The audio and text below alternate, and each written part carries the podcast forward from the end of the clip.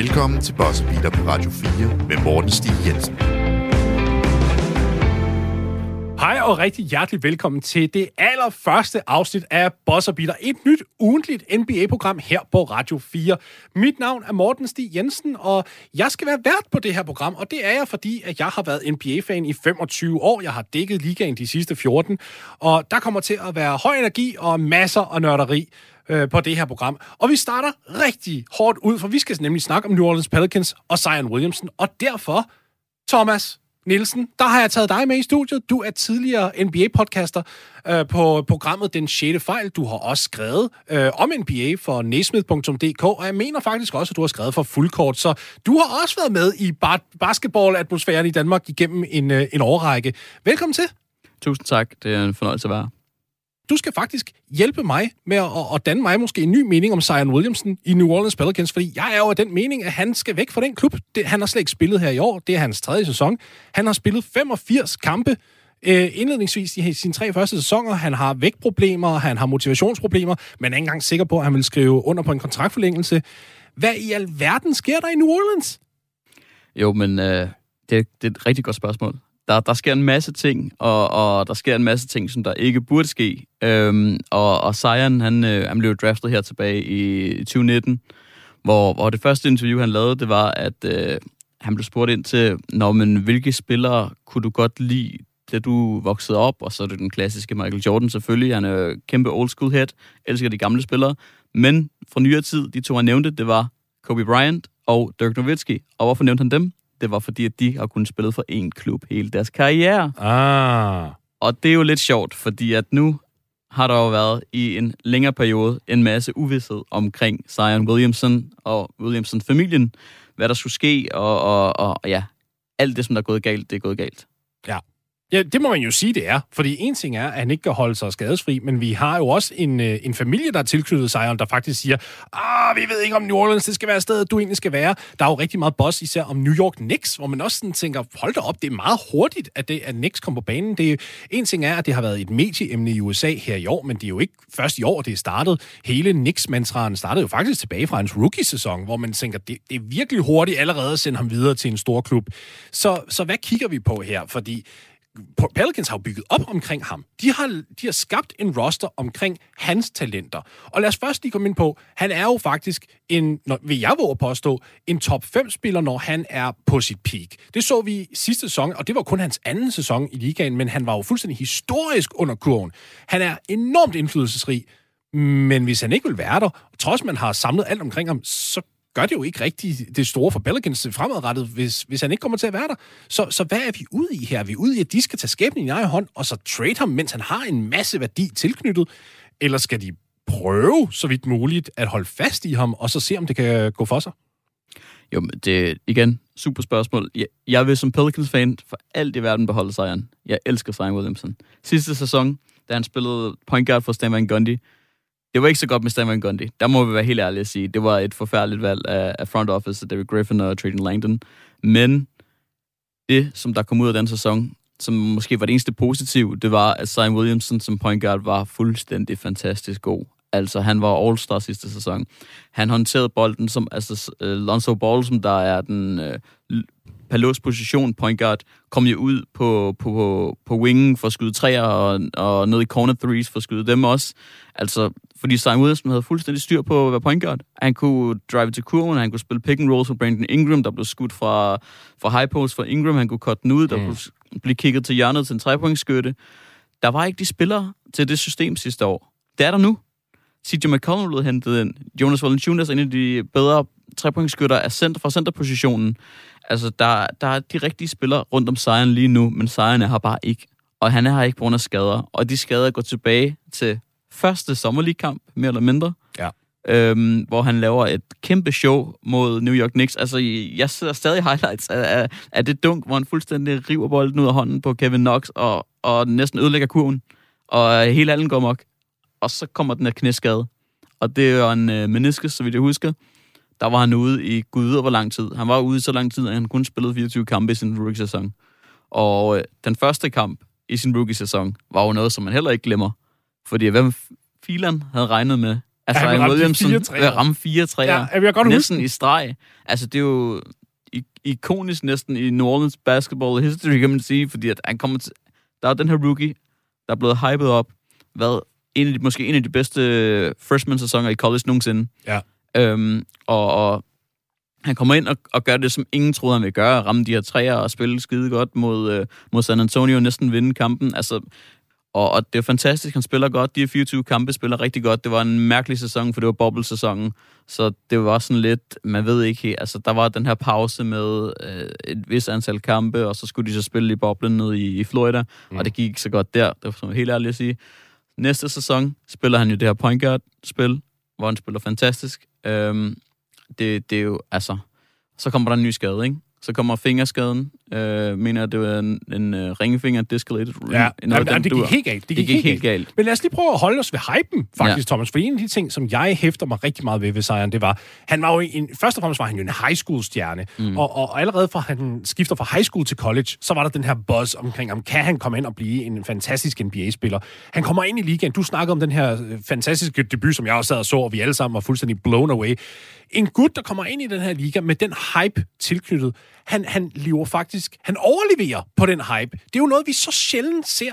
Så derfor gør det jo også ekstra ondt, kan jeg forestille mig for Pelicans. True. At, at man sidder og ser på en spiller, der indfrier alt det potentiale, indfrier al den hype, og mere til, og så har man ham kun, indtil videre i hvert fald, i 85 kampe over tre sæsoner. Og vi skal lige huske på, en, en grundsæson er jo altså 82 kampe, Ja.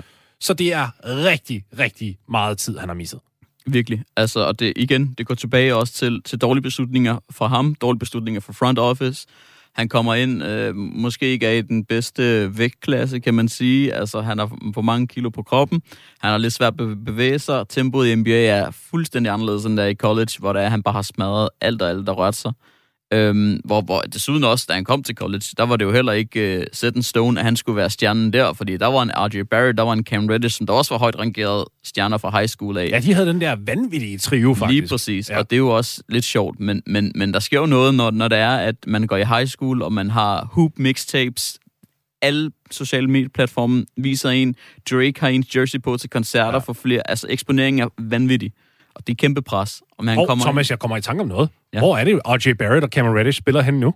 Ja, det er jo, det er jo lidt sjovt, for det er jo, det er jo New York. uh, det er jo New York, så det, det, det er lidt spøjst. Men, men det var også, altså igen, tilbage til draft nighten også, der, var- der var det jo kun Zion til New York. Altså. Ja. Men det er jo igen det her, hvis vi tager, tager New York, fat i New York hurtigt, der er det jo den her falske forhåbning om, alle kommer til New York. Ja. Hvem gider, hvem gider tage til New York? Kevin Durant gad ikke. Nej, nej, nej. Kyrie, Kyrie Irving gad heller ikke. Nej, der er ikke nogen. De, de, er, de har Julius Randle, han vil også ud, og Lige han er engang en superstjerne. Og du spiller to kampe, der er skide gode, så spiller du 10, der er dårligt, så bliver du buet ud af hallen, Ja, ikke? ja. Det er jo Madison Square Garden i en nødskal. Det, det er sjovt med New York, men, men for at vende tilbage til Pelicans, det har ikke været godt. Han kom ind, får den her skade, han regner med, at han kan være ude et par uger, Ja. men front office vil tage det rigtig stille og roligt. Jerry Griffin vil absolut ingen chancer tage. Hvilket Men- faktisk er fornuftigt. lige var fornuftigt, lige præcis. Men når du er en ung gut, der gerne vil spille, det eneste du vil, det er at spille. Din parfar presser dig for at spille. Din familie vil gerne have, at du kommer og spiller. Du er ikke klar til at spille overhovedet, fordi at hvis du spillede efter den skade, så hurtigt som man gerne selv vil, så er risikoen for, at han bliver skadet igen, utrolig høj. Så, så det er en risiko, som du ikke skal tage. Og der laver David Griffin i min optik en helt rigtig beslutning. Ja. Men det er farligt, fordi at det pisser jo familien Williamson af, Ja. ja. og Zion Williamson af. Men, men igen, altså det er et valg. Men, men hvis det gør det, hvis det Ja. pisser det ham af, og, og vi også ved, at han ikke, at han ikke nødvendigvis er hooked på New Orleans. Og det. Nu sagde du her før, at du vil gerne beholde ham. Ja. Hvor, hvorfor vil du det så? Hvis du ved, at han ikke er hooked på organisationen, hvis du ved, der er de her problemer med baglandet, hvis du ved, der er skadesproblemer, hvis du ved, der er vægtproblemer, hvad er det så, der får dig til at sidde og tænke, okay, jamen, jeg, jeg er villig til at løbe den her risiko, fordi hvis, hvis du spørger mig, mm. så tænker jeg da, cut bait, trade ham nu, så du kan få værdi. Ja, altså, det kan jeg sagtens se, altså i, i ideen i at gøre. Der, hvor jeg står af, det er, at du har et talent, som der er så stort, som man ikke har set nogen have i, i form af hans fysik og hans krop og hans øh, skillset. Det, det, du kan Han ikke en finde en ener. anden. Ja, han er simpelthen en ener. Ja. Og, og det, det, han gør, det er så fantastisk. Og når du endelig har fået bygget det hold op omkring ham, som jeg mener, de har lige nu og her, Men han spiller jo ikke. Nej, men så tager man chancen, når han kommer tilbage, og, og ser, hvad har vi på bordet. Fordi der er stadig et helt år, før han skal skrive under på den der qualifying offer. Og jeg ved godt, værdien falder. Jo længere tid der går, falder værdien. Ja. Værdien er, er, er på sit højeste lige nu, eller Tidligere han var den også højere selvfølgelig, men jeg vil beholde ham. Jeg vil se, hvad der sker med Brandon Ingram, CJ McCollum og, og Zion Williamson med, med, med god rollespil omkring den.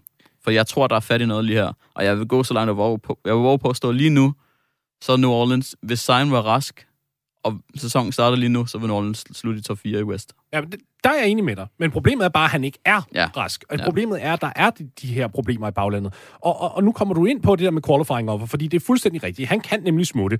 Selvom, altså, hvis han vælger at skrive under på det qualifying offer, så har de ikke matching rights på ham, og så kan han skrive under med hvilket som helst hold, han overhovedet har lyst til. New York Knicks. Mm. Øhm, og, og prøv at høre, det er ikke fordi jeg siger, at det er der, han ender, men mm. det, hvis man vil undgå den situation, Thomas så, så bliver man jo nødt til at trade ham, fordi hvis, hvis han skrider, uden at, man, at Pelicans får nogen form for kompensation tilbage, så står de der med, med dealeren i hånden, intet at vise for det, og så siger de, vi har spildt muligheden for i mindst at få værdi tilbage fra den her ener, som, som du og jeg er enige i, han er. Mm. Jeg forstår udmærket godt upsiden, vil jeg lige sige. Ja. Jeg kan sagtens forstå, at du gerne vil teste af, fordi han har ikke spillet med CJ McCollum, der blev hentet ind for nogle uger tilbage. Mm. Det, det har han ikke. Han har ikke spillet med den her version af Brandon Ingram heller. Han har heller ikke spillet med Jonas Valanciunas. Jeg er enig i, at jeg også er nysgerrig på at se, hvordan det vil virke. Men hvis manden ikke er motiveret, hvis der er det her bagland, der siger, at vi vil have dig hen til et større marked, og, og det der qualifying offer, skal jeg lige øh, hilse at sige, det er altså på 17,5 millioner dollar. Det er ikke småkrav længere, fordi at rookie-kontrakterne steg jo i værdi for nogle år tilbage på grund af den, den nye tv-kontrakt. Så, så et qualifying offer på 17,5 millioner for en spiller, som der ofte er skadet, det kunne lige pludselig blive attraktivt. Han vil jo lige, altså lige nu, hvis, hvis sagen kom for sanden, så vil han gå hen til Pelicans lige nu og sige, jeg vil have en max-forlængelse. Hvor, hvorfor fanden skulle de give ham en max-forlængelse, når han kun har spillet 85 kampe? Hvad, hvad gør man her? Altså, i, i, som sagt, min butik, som Pelicans-fan, der giver man ham den kontrakt, fordi han har vist i meget, meget, meget begrænset sample size, at han kan levere på det højeste af det højeste. Og så vil han væk lige bagefter, han har skrevet under på den. Det, som, igen, som fan, det vil jeg selvfølgelig have det super surt med, Ja. men så har man givet chancen. Så kan man sige, ved du hvad, det er ikke også det, det Zion, der ikke har, har investeret noget som helst i franchiset overhovedet. Og altså, igen, det er der selvfølgelig også tegn på, hvem, hvem sender ikke en besked til, øh, til en ny holdkammerat, som, man, som der blev hævet ind for sin egen skyld. Altså, der, CJ McCollum blev hævet ind, så for at please Zion Williamson. Men Zion Williamson skriver ikke, velkommen til, eller godt, at du er på holdet nu. Det er jo også mærkeligt. Det er Og super det mærkeligt. blev fuldstændig flamet også af tidligere holdkammerat J.J. Redick, som der har været med Zion og taget ham under hans vinge i hans to første sæsoner i New Orleans. Og når han kommer ind og siger, at altså, som der er en daværende leder, der kommer ind og siger, at Zion Williamson er så afskåret fra realiteten og fra NBA-verdenen, som man nu kan være, så er der måske noget om det. Så er det måske ikke franchise, man skal pege fingeren på, så er det nok spilleren. Ja, og det var for, jeg er glad for, at du nævner franchise, fordi nu kan vi jo ikke lade være med, og når vi snakker om New Orleans Pelicans, så vi bliver også nødt til at snakke om Anthony Davis, ja. Fordi han vil jo også væk derfra. Vi, vi har kigget på to power forwards nu, der ligesom siger, at vi vil... Vi, vi, ej, ej, faktisk vi skal ikke sige, at Zion Williamson har sagt, at han vil væk derfra. Mm. Det er indtil videre kun gissninger. Men Anthony Davis vil væk derfra. Han krævede en trade, han kom væk derfra, han kom til Los Angeles Lakers og alt det her. Og, og, og hvis vi ser det her mønster fortsætte, så bliver man jo på et eller andet øh, tidspunkt nødt til at kigge ind af og så sige, er det os som organisation, der gør noget forkert? Mm. Du følger organisationen ja. Øh, utroligt tæt. Hvad ser du, som de kunne gøre bedre for at beholde deres stjerner, eller gøre deres stjerner mere tilfredse i de omgivelser? Eller er det simpelthen et spørgsmål om geografi, at New Orleans ikke er attraktiv som lokation? Mm. Ja, jeg vil sige, at, at, øh, at det med, med, med lokationen, det, den, den bider jeg ikke på. Det, det, det, det synes jeg slet ikke. Øh, det med, det er, at et small market team selvfølgelig byder, altså, de vil altid have den dårlige hånd ved bordet, når der sidder folk fra LA, når der sidder folk fra New York osv. Fordi at det er der, der er de fleste penge. Altså, hvis Zion blev draftet i New York, hvem ved, hvilke sponsordeals han så har fået? Ja, sponsorpenge vil jeg lige indskyde. Det er godt, Lige du siger det, præcis. fordi at der er jo en kæmpe forskel Lige der. præcis. Ja, ja. ja, præcis. Og, og tilbage til Anthony Davis, der vil jeg også sige, altså, hvis man skulle pege fingre på nogen der, modsat Zion, så er det måske ikke AD, så er det måske mere det gamle front office i form af Dell Dims, der tog nogle sjove beslutninger i form af... Du må godt sige det, Thomas. Han tog nogle rigtig han åndssvage tog nogle beslutninger. rigtig åndssvage beslutninger. Ja. Ja. Altså, når man giver en kæmpe pose penge til Solomon Hill til at være din fremtidige small forward, der leverer tre point og tre rebounds i løbet af, jeg ved ikke, hvor mange år. Jeg ved stadigvæk ikke, hvad Solomon Hill han laver. Jeg, Nej. jeg har set den mand spille i snart 10 år. Ja, Jeg ved stadigvæk ikke, hvad hans rolle er. nej. Det tror jeg ikke engang Solomon Hill ved. Nej. Øhm, og, og, og Del Dems, han skød fuldstændig forbi der, og han gjorde det flere gange. Man kan sige, da de havde deres bedste hold omkring AD, eller deres to bedste hold, da de havde Rajon Rondo, de havde Drew Holiday, Marcus Cousins og AD, der spillede de fantastisk. Marcus Cousins gik ned til en skade. Han har, ald- han har ikke været den samme siden da. Nej, han spillede sit på. allerbedste basketball lige der. Super ærgerligt. Det er, ja. Hvad der sker. Da det var, at øh, de havde Ryan Anderson, Eric Gordon, Tyreek Hill, nej, undskyld, øh, hvad hedder han? Øh, Tyreek Evans, Evans, ja. undskyld. Og øh, Joe Holiday, Anthony Davis. Der havde de også et godt hold. Ja, de altså, Altså, spacing. De havde spacing. De havde to skytter, der blev betalt 20 millioner per sæson året efter af Houston, så der kan give samme spacing, som de havde fra New Orleans til James Harden. Mm. De havde et fantastisk hold. Skader kom igen. Der er skader, skader, skader. Det har været Okay, men en så lad os holde os med skaderne. Fordi ja. Nu, nu så vi skader med AD. Han er Mm. også stadig... Men jeg vil sige, der er mange, der har sa- sagt, at det ligger ved, ved fødderne af Pelicans og deres trænerstab og deres lægestab og alt det her.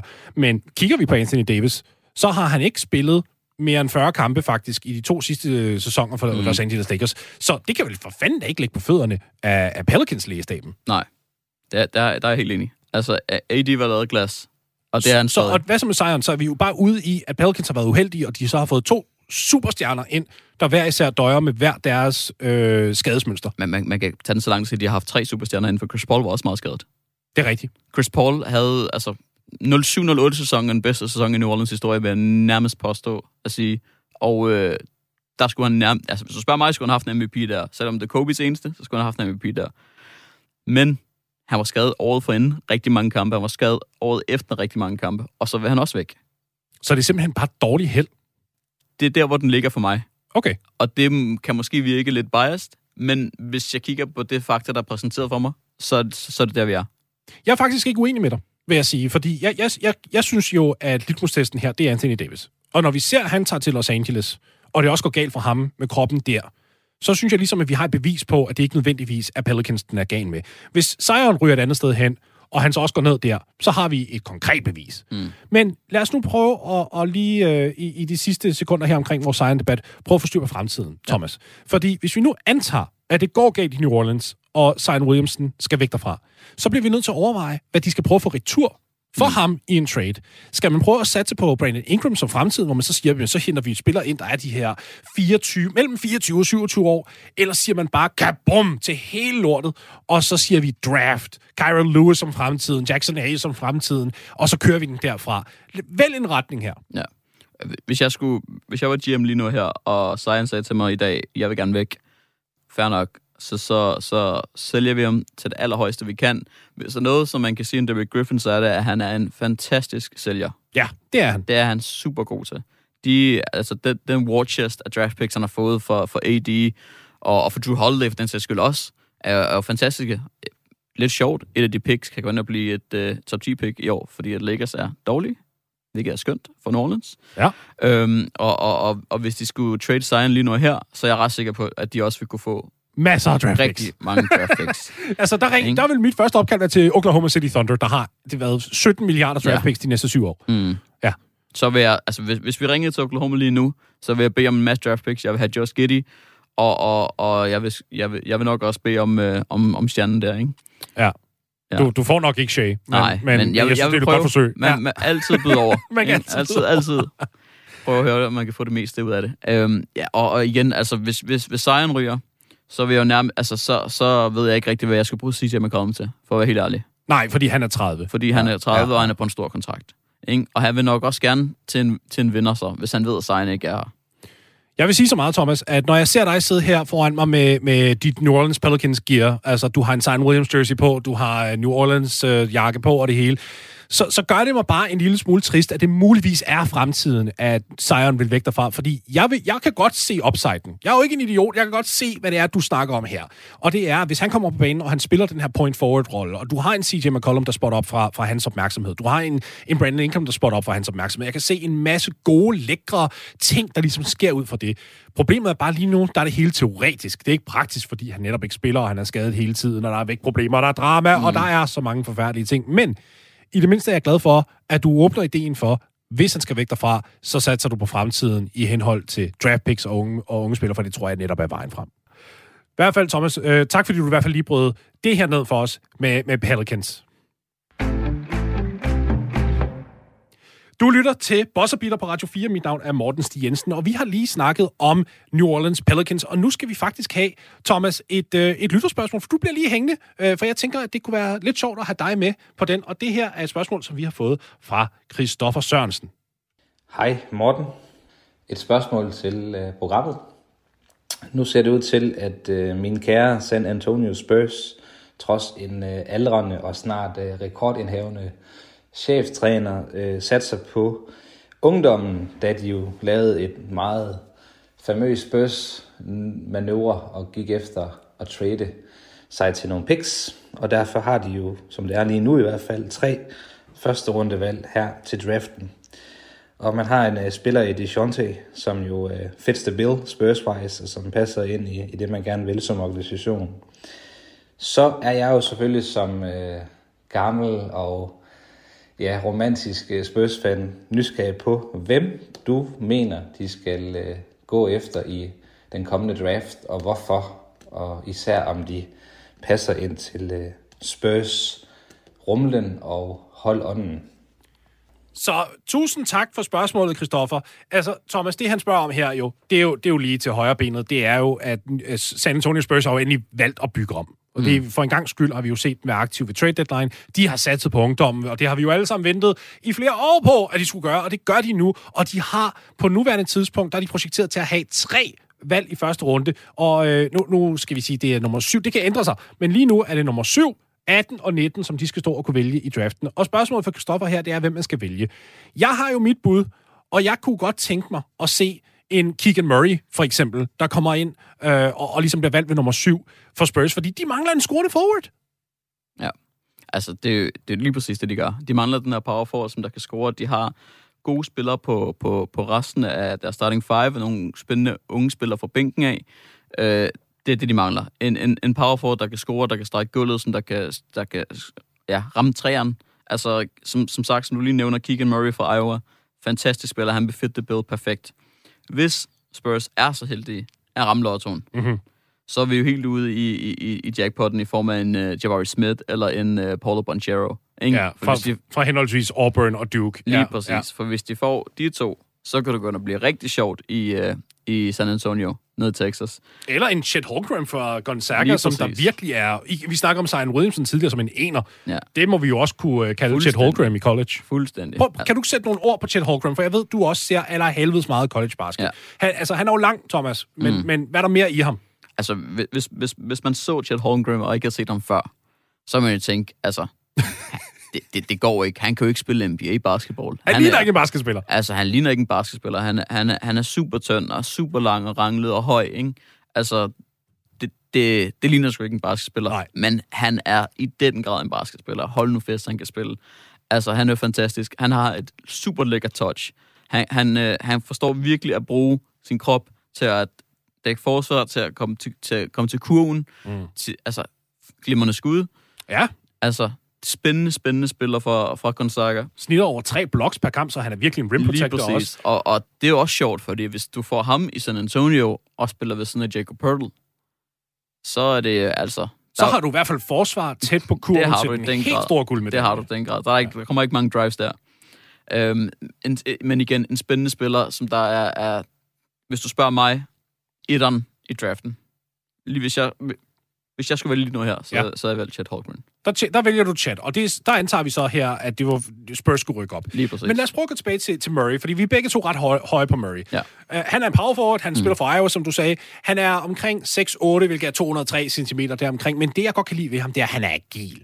Mm. Han kan drible bolden, han kan skyde udefra, han kommer ind mod ringen, han kan spille post-up, han kan aflevere den en lille smule, men det, som jeg hæfter mig mest ved, det er, han smider ikke bolden væk. Mm. Han har en turnover-procent på, jeg mener, det er 5,5 procent, og det er jo latterligt lavt. Altså, ja. han er bare så boldsikker, og for en spiller, der tager 15 skud per kamp og scorer over 23 point per kamp, at man så smider bolden væk cirka én gang per kamp også. Det er intet. Det er absolut intet. Og hvis du tager en spiller, der er så boldsikker ind i San Antonio-system, og nu ved vi jo selvfølgelig ikke om Greg Popovich, han kommer til at være der næste år, men lige meget hvad, så er det jo et etableret system, der har meget øh, udvikling i sig jamen, så er det jo næsten lige før, man ikke kan, kan antage andet, at han kommer til at blive en stjerne. Ja, lige præcis. Og, og det er også bare det, altså, når man ser ham spille, Hvis du, altså, hvis du ikke har set ham spille, så vil jeg anbefale at gå ind og se nogle Murray hi- highlights på, på YouTube på, Ja. ja. fra Iowa. Fordi at, altså, han skyder også. Det er jo også noget, som der i min optik kan gå hen og, og udvikle sig til et ret stabilt trepointsskud i NBA. Ja, det, det er det funky set shot, han Lige har, men det præcis. virker. Men det virker. Og, og, og en anden en, der har et funky shot, der spiller i, i San Antonio lige nu, det er jo Devin... Øh, Og Devin Vassell. Lige ja, præcis. Ja. Han det har- vil passe meget godt. det er det. det. Det vil være fantastisk at se de to spille sammen, ikke? Altså, det, det er jo så sjovt. Uh, men han vil han virkelig fitte det bill for San Antonio i den grad. Uh, hvis jeg skal nævne en anden, hvis vi Ja. ja. kigger måske lidt væk fra power forwards og kigger på nogle guards, selvom de er lidt guard-heavy i Ja, San Antonio. de har jo en del guard, men, men lad os være åben for det, fordi de traded jo Derek White til Boston Lige ved præcis. trade deadline, så det kan jo godt være, præcis. de har brug for en mere. så, så vil jeg kigge på, på Johnny Davis fra Wisconsin. Ja. For jeg synes, han er super interessant. Han har ikke det bedste skud, Nej. men alligevel scorer han over 20 point per kamp.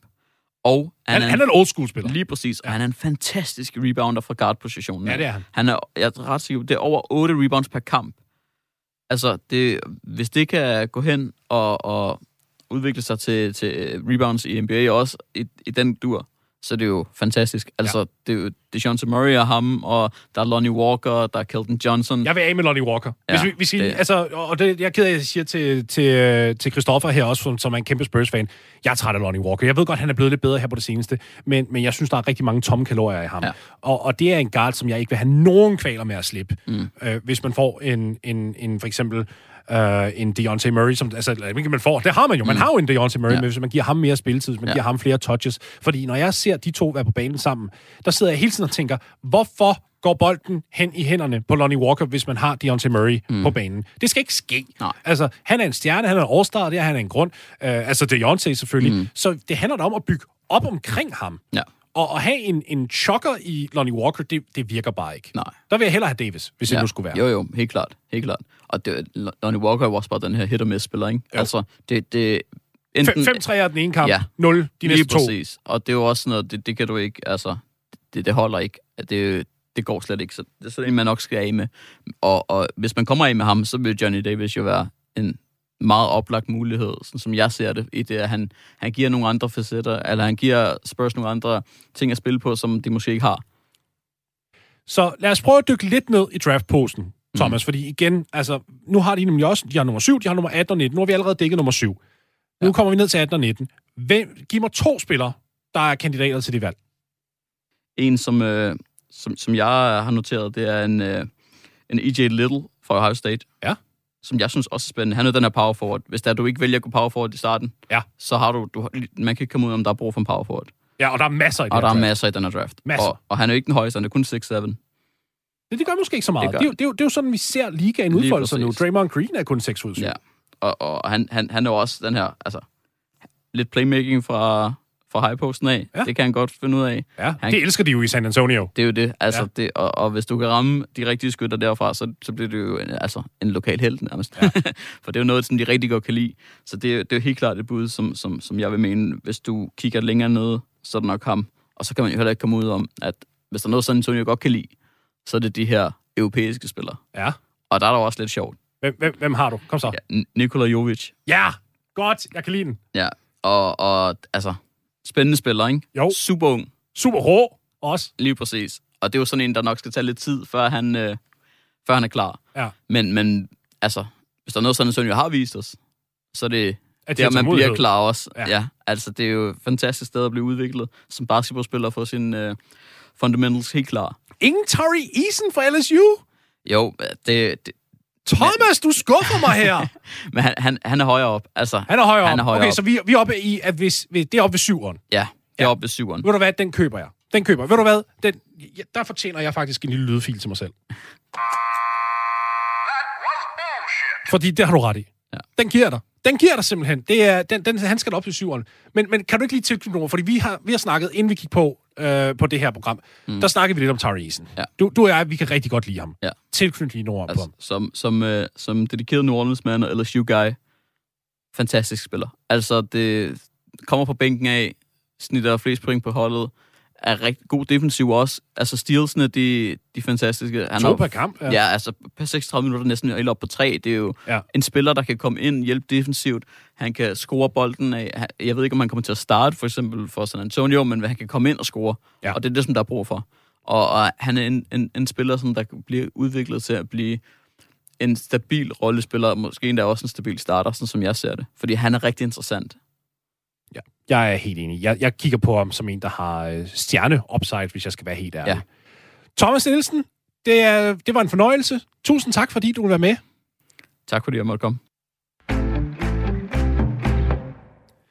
Og her i onsdags, der vågnede jeg op og var en sur gammel mand, og derfor blev jeg nødt til at ringe til min øh, kollega og gode ven Peter Wang for at brokke omkring Los Angeles Lakers, der simpelthen ikke kan finde ud af at lukke kampe. De, er, de har haft en hård sæson, og det tænker jeg, det vil jeg snakke med, med Peter Wang om, så det kan I høre her. Peter Wang, du er NBA-kommentator på TV2 Sports. Du er også min kollega på programmet Crunch Time på TV2 Play. Og øh, vi to, vi taler jo rigtig meget sammen om NBA, både fordi, at vi arbejder med det, men også fordi, at vi er så ekstremt interesserede i den her liga. Og jeg blev simpelthen nødt til at, at ringe til dig, Peter, for at snakke med dig, fordi jeg er så sur lige nu. altså, jeg vågner onsdag morgen til endnu en kamp, som Los Angeles Lakers har formået at smide, ja, ud, fordi de ikke lukker den til sidst. Det er imod Dallas Mavericks. Fair nok, det er et godt hold. De har spillet rigtig, rigtig øh, stærkt her på det seneste. Luka Doncic har nærmest bevæget sig ind i MVP-samtalen en lille bitte smule. Men alligevel, det var en tæt kamp, og de kunne bare ikke lukke den, og det er et tema for den her sæson, vi har set for dem.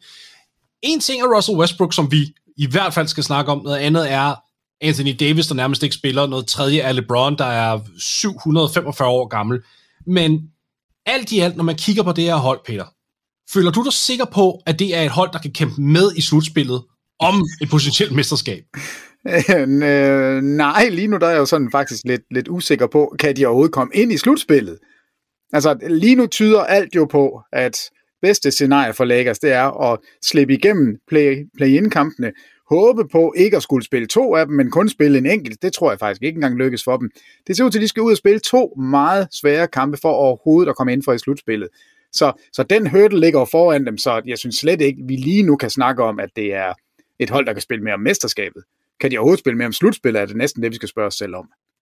Men grunden til at bringe øh, mesterskabet ind specifikt, det er jo på grund af, det er jo de aspirationer, de har. Da de gik ud og hentede Russell Westbrook sidste sommer, så var det jo i mængde med, at vi vil gå efter endnu et mesterskab. De vandt jo i boblen i 2020, og så har man jo ligesom håbet på, at man kunne øh, genskabe den succes, og for dem, der var det altså åbenbart en erhvervelse af Russell Westbrook. Og jeg ved godt, at du på det tidspunkt var forholdsvis optimistisk omkring den erhvervelse. En, en position, jeg dog ikke deler, hvis jeg skal være helt ærlig, fordi jeg synes, den var, jeg synes, det var håbløs. Jeg synes, der var meget bedre kandidater ude. Men, men lad mig lige prøve at høre din logik her, fra da de hentede ham ind. Hvad, hvad tænkte du, det gav dem? Lad os prøve at holde det positivt. Ja, nu tager vi den positive vinkel. Øhm, hvis man skal vinde et mesterskab med en 37-årig LeBron James, så skal han være klar, når slutspillet går i gang. Det, det tror jeg alle var enige om, at man måtte ikke spille ham 36 minutter per kamp. Man måtte ikke simpelthen drive alt ud af LeBron i løbet af grundspillet. Så det vil sige, at man stod i et dilemma. Skal vi køre på med det hold, vi har, og håbe på, at det er godt nok? Det var det ikke i, i 21, måske er det i 22, eller skal vi gå ud og skaffe en spiller, som vi tror på kan bære os igennem grundspillet? I de 82 kampe, vi skal have LeBron James ned på 30 minutter per kamp, og alligevel skal vi slutte indenfor i top 4 i, i grundspillet. Hvordan kan vi gøre det? Jamen, vi henter jo bare en spiller, som kan bære et angreb selv, som kan kreere noget selv, som på den rigtige aften kan være en af ligaens mest dynamiske spillere overhovedet. Og det er Westbrook, hvis man går tre år tilbage. Så er Westbrook den spiller, der kan det. Øh, så jeg tror, man simpelthen satte på, at, at man kunne få det op i Westbrook ved et skifte, ved et sceneskifte, komme til La La Land, spille sammen med LeBron, spil for Laker Girls og alle de her tilskuere, det hele er bare godt. Så kan Anthony Davis og LeBron være klar til slutspillet. Westbrook bærer os igennem de 82 kampe. Så vinder vi, når det gælder. Så kan LeBron godt spille 40 minutter per kamp. Det kan han sagtens gøre i et slutspil, men ikke hvis han oven i det lige skal løbe 82 kampe inden. Jeg tror, det var det, man tænkte, og det var jo også det, jeg tænkte. Hvis det her det lykkes, så giver man sig selv en, et højere loft hvis Westbrook lykkes, har man et højere loft, fordi man har den spiller, der kan kreere noget, der kan bære noget på egen hånd. Men jeg tog fejl. Det kunne han ikke. jeg tror, du bruger ordet sceneskift, lidt som om, at det var nødvendigt, fordi han spiller jo altså på sit fjerde hold på fire år. Altså det her, det, han har jo ikke været i en klub i mere end en sæson, de sidste tre sæsoner. Uh, sidste gang han spillede mere end to, to sæsoner for, for en klub, det var jo Oklahoma, hvor han havde størstedelen af sin karriere. Så, så jeg vil sige, hvis det ikke virkede i Houston, hvis det ikke virkede i Washington, hvad er chancerne så for, at det kommer til at virke i Los Angeles? For de her klubber, de, de ville så gerne af med ham. Efter deres ene sæson med ham, det var bare sådan, ud af døren, væk, gå væk med dig. Jamen altså, vi tror jo alle sammen på, at LeBron James om nogen kan få det bedste frem i alle spillere. Enten så driver han dem ud af klubben, eller også så får han det bedste frem i dem. Og jeg tror, det har været rationalet. Jeg tror simpelthen, man har håbet på, at et sceneskift og en spiller som LeBron, og så et sidekick i Anthony Davis, det ville gøre, at Westbrook ville altså, vågne op til fordomsdåd. Det gjorde han bare ikke. Altså, øh, det, det har jo været en katastrofe, og det har været en katastrofe fra start. Det eneste, man måske kan håbe på i Los Angeles, det er jo, at, at Westbrook finder sit spil fra de seneste to sæsoner frem efter All-Star break. Han har været vanvittig god i Washington. Det var, altså ret skal være ret, det var ham, der rykkede Washington op fra ingenting og bragte dem ind i slutspillet sidste sæson. Det var ham, der lige pludselig fandt et andet gear. Det samme gjorde han i Houston. Altså han, han kan jo godt, men vi har bare ikke set det hos Los Angeles overhovedet.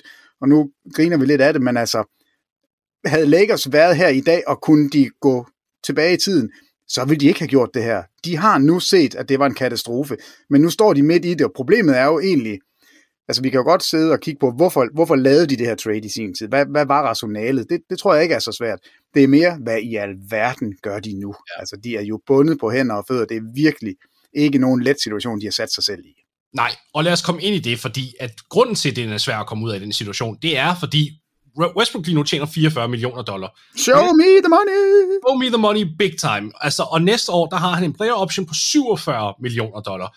Den tager han, den samler han sgu nok op. Tror du det? Tror du virkelig det? Tror han samler sin sur. Skal han ikke ud på det frie marked og have nogle penge? det frie marked, ikke også? Mm. Hør, der er så få hold med cap space, og de alle sammen vil gå efter Bradley Beal, eller Zach Levine, eller James Harden i stedet for. Jeg, jeg tror ikke engang, at Westbrook lige nu vil få 20 millioner på det åbne marked. Jamen, han er heller ikke, jamen, han er heller ikke 20 millioner værd på det åbne marked, som han spiller lige nu. Altså, vi, nu, jeg tror, jeg talte det.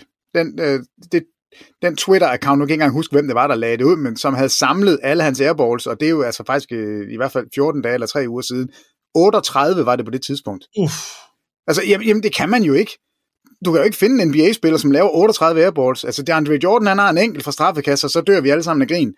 Men 38 airballs i løbet af en sæson, Altså, det må være en rekord. Altså, jeg, jeg har ikke kunne tracke det nogen steder, hvem der har lavet flere, flest airballs i en sæson, andet end at det her er, er langt over de, de tal, jeg kan finde nogen steder. Ja. Altså, øh, så, så det siger jo alt om, at, at Westbrook lige nu er en broken player, og det er jo det, jeg synes er så trist. Når man ser ham, han har jo slet ikke det der, den der glæde og aggressivitet, og, og den måde, han, når han er bedst, så synes jeg jo, han, han er en af de sjoveste spillere at se overhovedet. Lige nu, der sidder man jo bare og, og fælder en lille tårer og tænker, ej, altså hvad, hvad skal det da ikke ende med? Jeg synes, jeg synes faktisk, det er super, super trist. Men 20 millioner, nej, det er han ikke værd. Hvis man skal prøve at trade ham, så er det jo der, man løber ind i nogle problemer, fordi der er ikke rigtig nogen hold derude, der vil tage ham.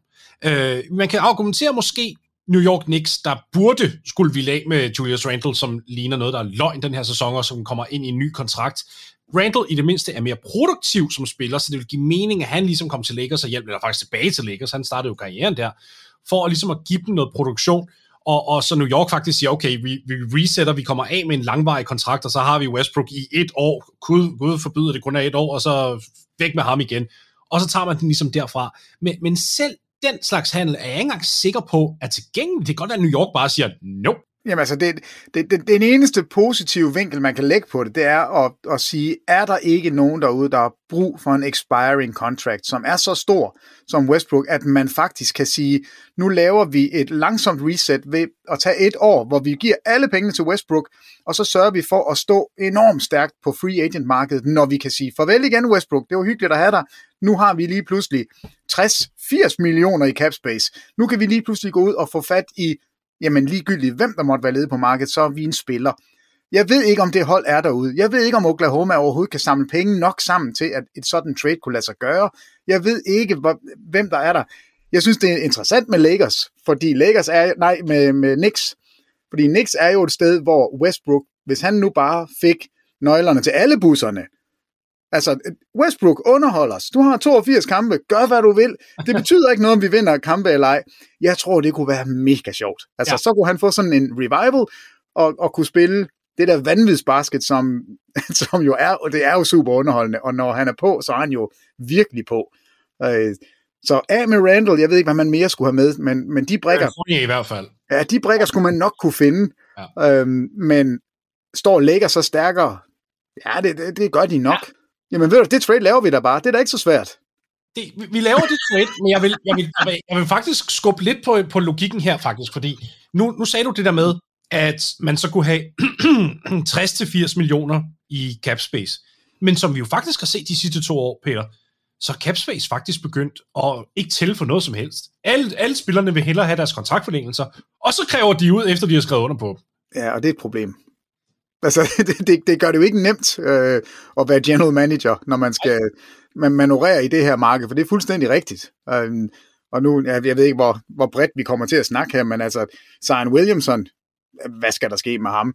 Bradley Beal, når han har skrevet under på sin kontrakt, hvad skal der ske med ham? Hvad med James Harden? Han er rigtig god det næste halvår, så får han sin, hvad, 250 millioner for fem år. Bliver 272 han millioner, hvor de sidste, de sidste, den sidste øh, kontraktår, der sidder han på hvis hukommelsen ikke fejler mig helt, 62 millioner i en alder 36-37. Ja, det bliver lækkert. Den, den tror jeg, man bliver glad for. Damian Lillard, hvad gør Altså, der er jo mange spillere derude, som, som står over for at skulle tjene rigtig mange penge. Øh, og, og selvfølgelig vil de hellere have pengene først.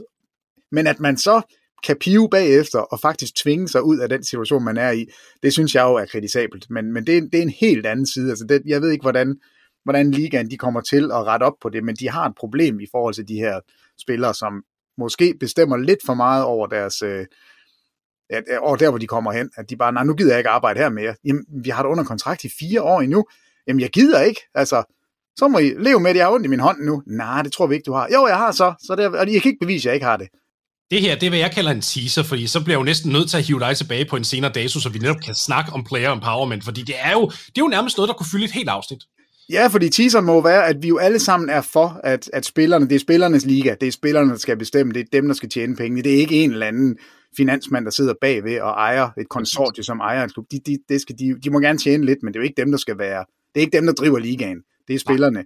Men lige nu, synes jeg, at vi har for mange situationer med spillere, der, der tvinger sig væk fra, fra hold, som faktisk har gjort alt for dem. Alt det, de bad om og alligevel så er de ikke tilfredse. Så er det ikke godt nok alligevel, og det, det synes jeg også er kritisabelt på spillernes vegne.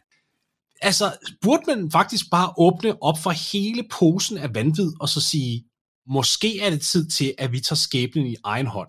I stedet for, at LeBron James fungerer som skygge general manager hos os, og, og igennem Clutch Sports, som jo er, er, er det uh, agentfirma, han er hyret ind til, eller som han har skrevet under med, burde, burde vi så faktisk flytte de her spillere? LeBron har jo ikke en no-trade-klausul. Anthony Davis har ikke en no-trade-klausul. De kan jo faktisk flytte begge de her spillere, hvis de vil, og hold nu kæft, de kunne få mange draft picks i retur, hvis de gjorde. Mm, ja, øh, og, og jeg tror, hvis, hvis ikke man havde været Los Angeles Lakers, så, så ville det være en, øh, en mulighed, som jeg faktisk ville gå efter. Problemet er bare, at Lakers vil jo altid være en destination så, så de tænker hele tiden, jamen vi får altid de bedste free agents, vi får altid de spillere hertil, og derfor så, så tror jeg faktisk, man får mere ud af at beholde LeBron og sige, jeg tager et år mere, kom til mig. Kan I ikke godt se det? Jeg er her stadigvæk. I kan se, at jeg kan spille. Sidste år, I skal ikke tænke på det. Det var ikke min skyld. Det var Westbrooks skyld. Det var Anthony Davis skyld. Men jeg bliver her. Tror du, du, Stjerner reagerer på det dog? Fordi jeg sidder og tænker, at alle kigger med og ser kampen, og de ser da en lidt ældre LeBron James. Altså Luka Doncic, han, han er mere eller mindre taget den udfordring op imod LeBron, og så sagde, okay old man, tror du, du kan tage mig? jamen det kan du ikke. men, jamen altså, jeg, jamen, jeg ved det ikke. Øh, hvad, hvad kan man få for LeBron nu? Og lad os, lad os bare lege med tanken. Altså, ja. draft pick tanken. Hvor, hvor meget er han værd? Og hvad betyder det for Lakers? Hvor lang tid skal de så vente med at være relevante igen? Fordi man kan jo ikke leve som Los Angeles Lakers-fan med, at man ikke er i slutspillet. Altså, det, det, det kan de jo slet ikke holde ud. Nej, du kan ikke tage OKC... Nej, lige præcis. Det er det, jeg mener. Du kan ikke lave en Oklahoma. Øh, den, den, den går bare ikke i Los Angeles. Og, Hvad kan man få? Man kan, man kan vel godt få to forholdsvis høje draft picks og nogle, øh, nogle udløbende kontrakter. Okay, hvem vil trade for ham? Hvis nu man sagde, vi skal faktisk også have noget ung talent. Det er jo det, man altid vil have. Draft picks og unge, talentfulde spillere, ja. som kan bidrage med noget. Orlando Magic. Orlando Magic. Ja. De har brug for at få nogle røv i, nogle, nogle røv i dine sæder der. okay. Lad os så tage et hold som med LeBron James, fordi han gider jo ikke til Orlando, for han kan ikke vinde et mesterskab i Orlando. Lad os sige, at han skal til et hold, der kan vinde med LeBron, hvor man kan få noget ung tilbage og draft picks.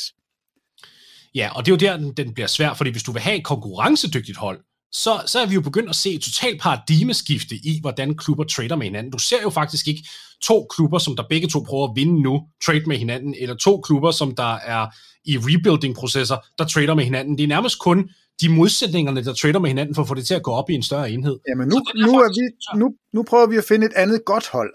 Et, hold, som er lige på grænsen til at kunne vinde det hele, men som mangler det sidste. Hvis, okay, Chicago. Jeg tror jo ikke, de kan vinde det hele, som det er lige nu. De mangler det sidste. Ja. Hvad skal...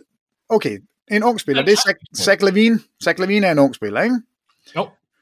Zach Lavine skal den anden vej. Vil man gøre det i Chicago? Vil man sige, LeBron, du kommer ind, vi sender Zach Lavine, og Dosunmo, skal han med? Vil man af med ham? Jeg tror ikke, de vil gøre det, for at være helt ærlig. Nej, ikke, nej, men... ikke siger, at, at, at det vil være en, en nødvendigvis en dårlig trade, men, men det er jo ungdommen, du uh, sender, sender væk der. Jo, og så, men du kan jo få et mesterskab. Jamen, har du spacing? Altså, Chicago er en af de værste trepointskydende. Altså, de rammer på procenterne, men volumenmæssigt er de jo langt bagud. Og hvis du tager Lavine og du zoomer væk fra det, Uh, ja, så har du Caruso tilbage. Der...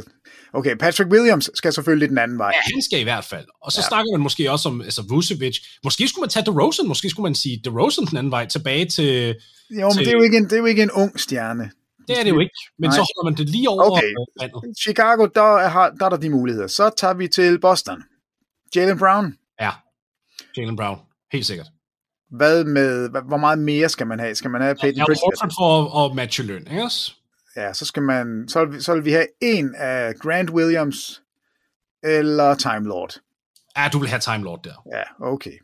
Og så vil du have draft picks. Ja, så har du Tatum og LeBron, og så skal vi nok finde ud af resten. Det vil jo være rationalet. Okay, så tager vi til Miami. De Nej, kan vinde med... vi tager til et andet hold, der starter med dem. Vi tager til Memphis, Peter. Vi tager til Memphis? Det gør vi da. Fordi hvis der, er, hvis der er et, et, et, en klub, som der faktisk er konkurrencedygtig, men som har masser af unge spillere og draft picks. Okay, du får, du får ikke Bane, du får ikke Jar, du får ikke... Og oh, du kan godt få Darren Jackson Jr. i hvert fald. Ja, det, det kan du nemlig godt, og du kan også godt få C.A. Williams, og du kan få... Ja. Du kan få D'Anthony Melton, som der også er på ja. en stor kontrakt. Det er heller ikke nogen dum idé.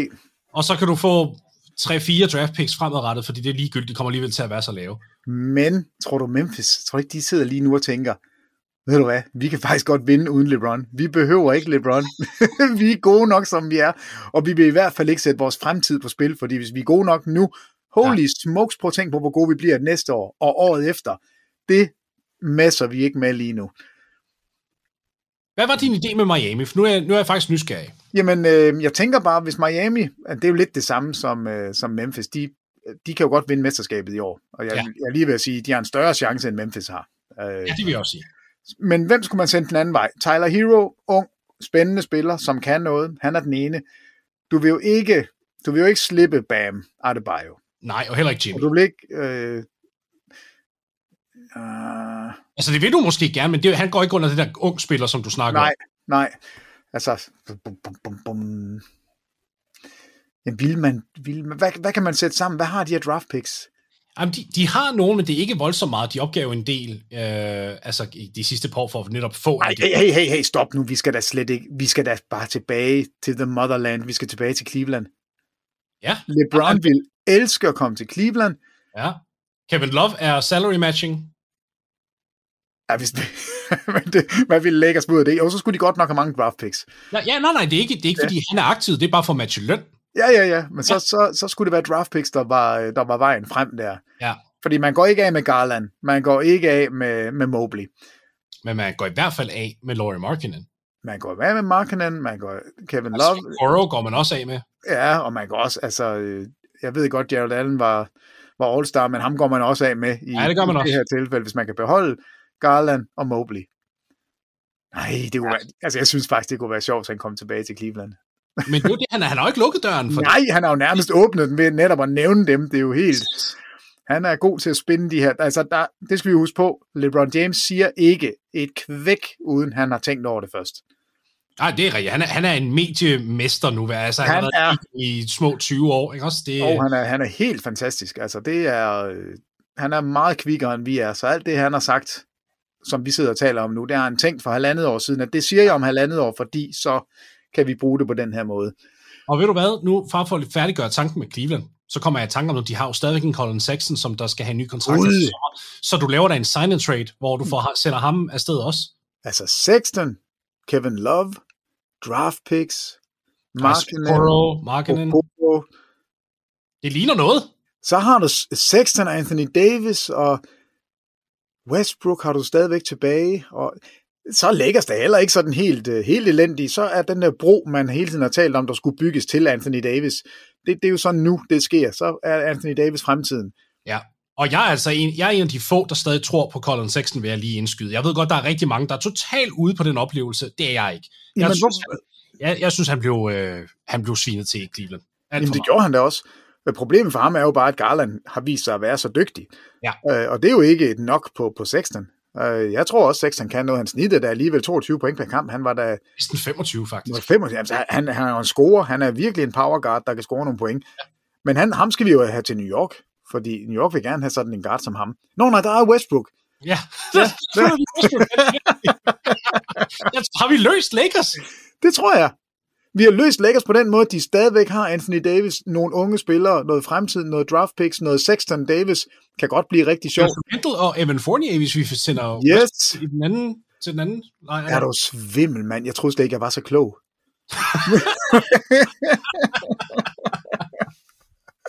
jeg, jeg, jeg kan godt lide den idé, fordi du, du, gør jo, du, faktisk, du får det jo bedste ud af det på begge verdener. Cleveland bliver konkurrencedygtig med det samme. De bliver faktisk en direkte mesterskabskandidat. Han vender tilbage til, til, hvor han startede karrieren hen, og så også lige vendte tilbage og, og vandt en, en, et mesterskab.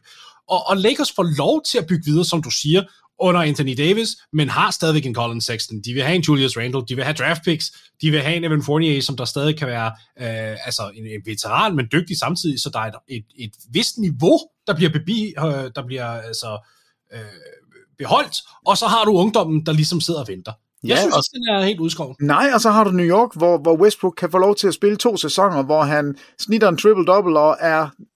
Altså, der er sæder, der er Ja. fyldte. En sæson, en sæson, fordi Ja, han samler kun en. Ja, det bliver kun en. De, de resigner.